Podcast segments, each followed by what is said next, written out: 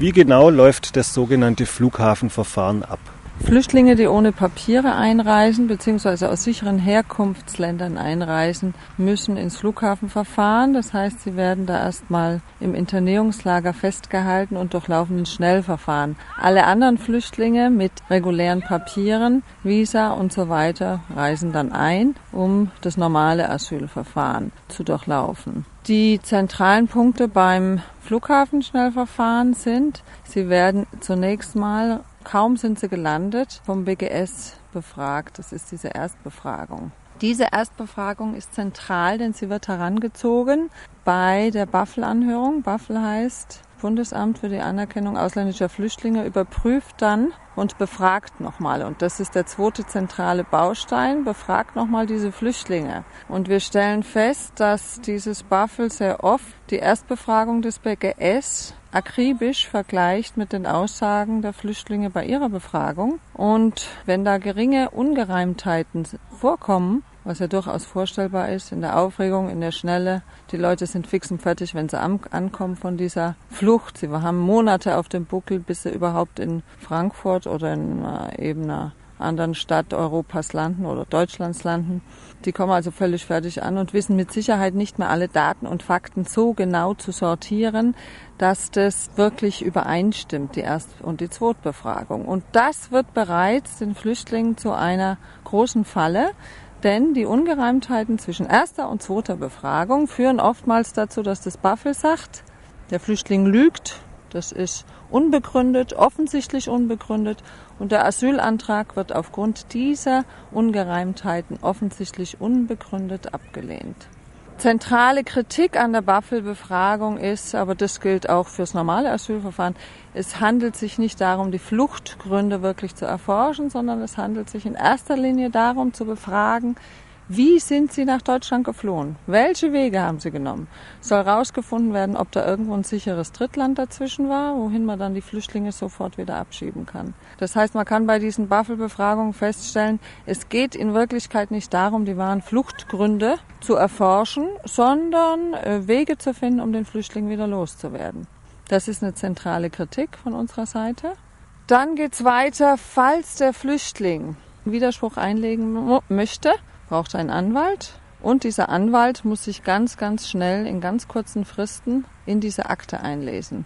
Und da ist es aufgrund dieser verkürzten Frist oftmals nicht möglich, dass Anwälte sich mit dem Flüchtling zusammensetzen, in Ruhe alles besprechen, Beweise für die Fluchtgründe suchen. Das dauert alles, das braucht Zeit, da muss man sich Zeit nehmen. Man muss sich nur vorstellen, einer sagt, er ist im Gefängnis gewesen in einem Land. Wie kann man innerhalb dieser kurzen Zeit die äh, Beweise herbeischaffen fürs, fürs Buffel beziehungsweise dann fürs Gericht?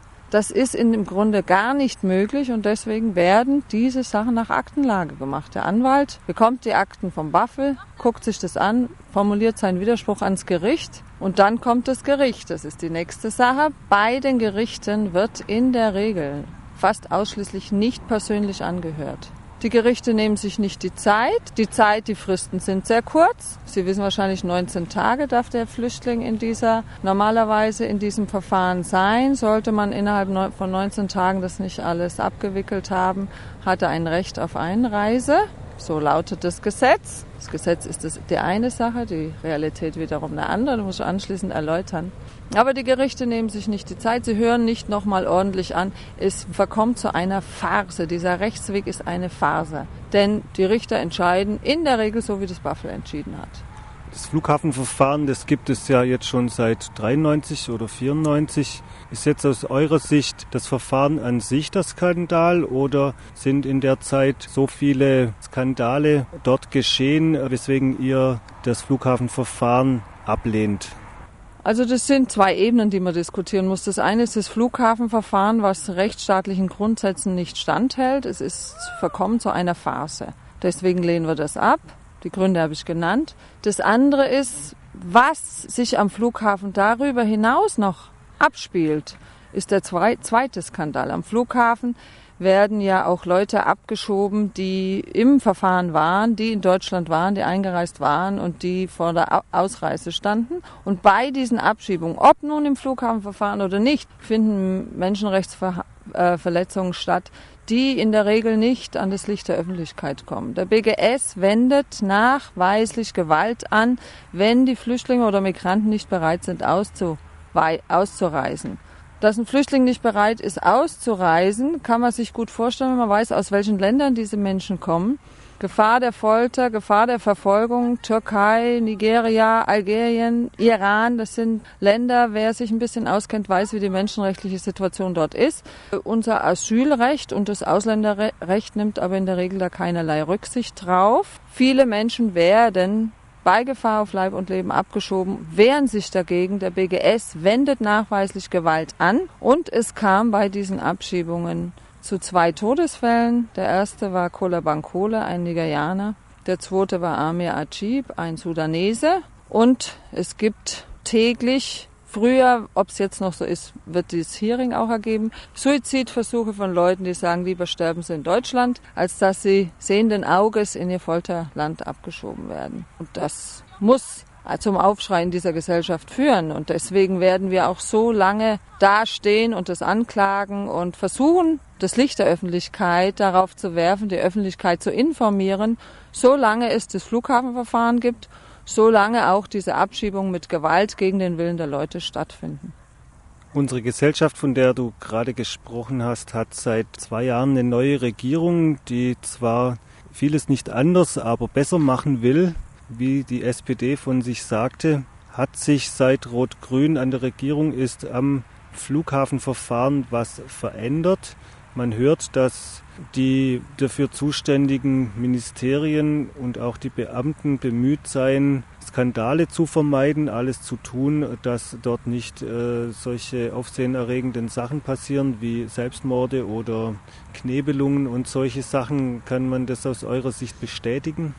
Also die Bundesregierung, die rot-grüne gibt es ja nun schon seit zweieinhalb Jahren, liege ich da richtig?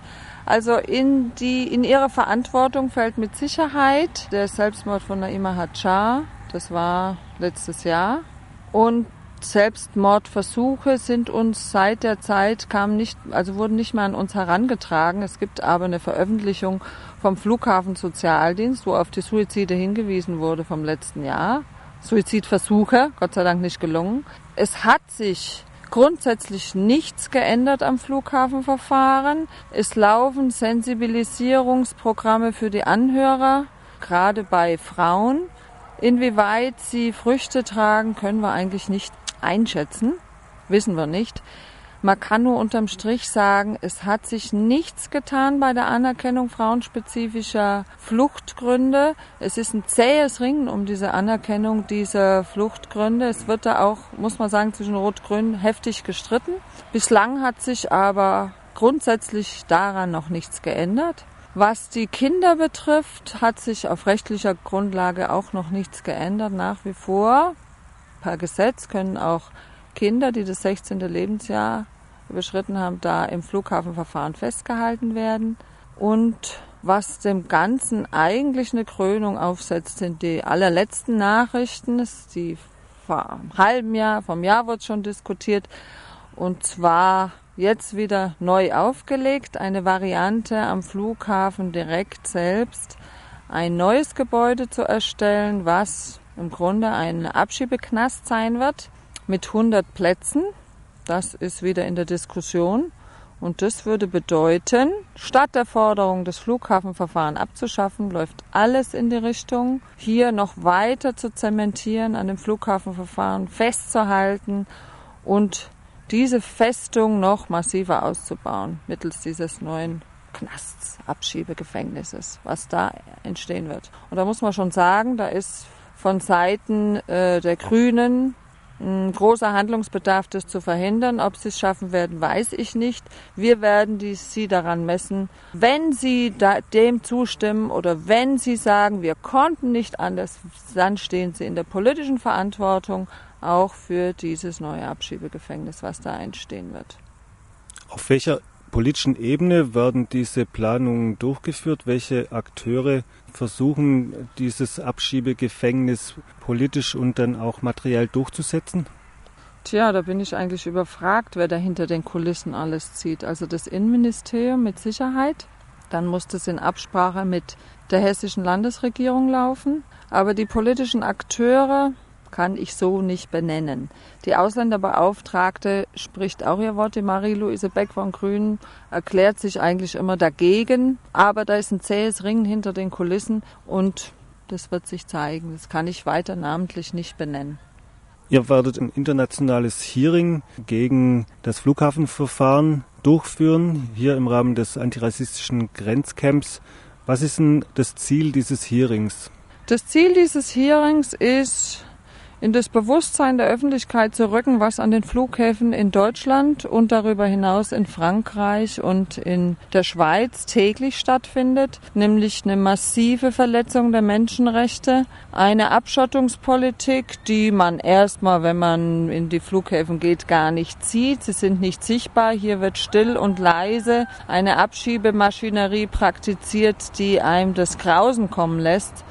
Hier werden Menschen gefesselt, geknebelt, ein Helm wird ihnen aufgesetzt, sie werden mit fast allen Mitteln außer Landes gebracht.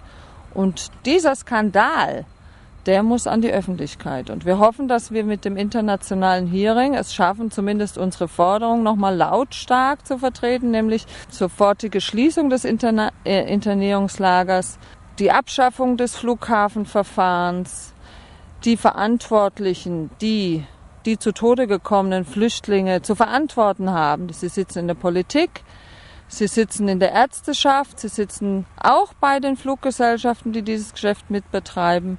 Sie sitzen natürlich auch beim BGS, der der direkte, Aus, direkte ausführende Organ ist, die auch zur Rechenschaft zu ziehen. Und wir fordern nachdrücklich, dass diese Misshandlungen sofort gestoppt werden und dass die Beamtinnen und Beamten und die Ärzteschaft, die bei den Abschiebungen beteiligt waren, vor Gericht gestellt werden und verurteilt werden. Es kann nicht sein, dass diese Misshandlungen, die uns Flüchtlinge berichten, immer, wenn es darum geht, sie vor Gericht also anzuklagen, dass das immer im Sande verläuft. Das ist ein weiteres großes Feld, was man skandalisieren muss, denn der Skandal ist offensichtlich. Du hast gerade von wir gesprochen. Wenn dieses Grenzcamp hier vorbei ist, dann ist das Aktionsbündnis gegen Abschiebungen Rhein-Main wieder alleine gegen das Flughafenverfahren und das Transitlager hier. Wie stark schätzt du eigentlich das politische Gewicht der antirassistischen Bewegung hier in der Region oder überregional ein, um tatsächlich hier eine politische Forderung nach Abschaffung dieses Verfahrens durchsetzen zu können oder zumindest in die Richtung kommen zu können? Also ich sehe uns in erster Linie als Teil von verschiedenen Gruppierungen, die diese Forderung aufstellen. Mit dieser Forderung stehen wir Gott sei Dank nicht alleine. Pro Asyl stellt diese Forderung auf, die Kirchen stellen diese Forderung auf.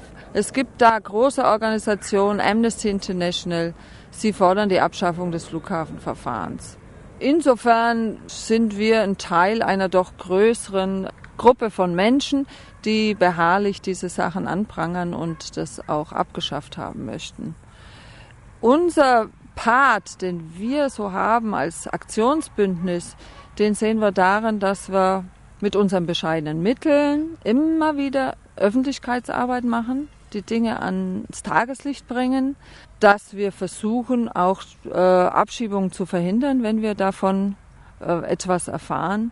Es gibt diese Gedenktafelinitiative, die von vielen Organisationen, vielen Unterstützerinnen und Unterstützern namentlich unterzeichnet wurde. Gedenktafeln zu den Opfern dieser Abschiebepolitik am Frankfurter Flughafen, Kola Bankole, Amir Chib und Naima Hajar. Und das ist unser Part. Wir hoffen, dass wir natürlich größere Verbündete, auch noch mehr Verbündete bekommen. Ich weiß nicht, ob bekannt ist, dass aufgrund dieses Drucks, den wir ausgeübt haben, auch wieder zusammen mit anderen Bewegungen wie Kein Mensch ist illegal, äh, die Lufthansa erklärt hat, sie wird sich nicht mehr bei Abschiebung gegen Willen der Flüchtlinge beteiligen. Es gibt die Erklärung auch von Cockpit.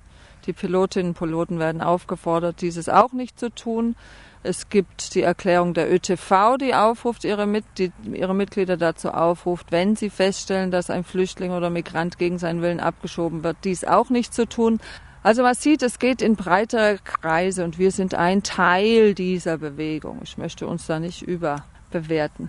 Aber es wird noch dauern, bis dieses Flughafenverfahren abgeschafft werden wird. Ob wir es schaffen werden, Garantie gibt es dafür gar nicht. Niederlagen sind vorprogrammiert. Äh, die Festung Europa wird eher zementiert, auch wenn mal aus äh, der Europäischen Kommission andere Töne zu vernehmen sind, bin ich da sehr skeptisch, ob diese Abschottungsmentalität tatsächlich gebrochen wird und es sich da äh, grundsätzlich was ändern wird. Also leider, leider muss ich sagen, bin ich da eher skeptisch. Nichtsdestotrotz finde ich es wichtig, immer und immer und beständig und hartnäckig auf die Dinge hinzuweisen und den Skandal öffentlich zu machen.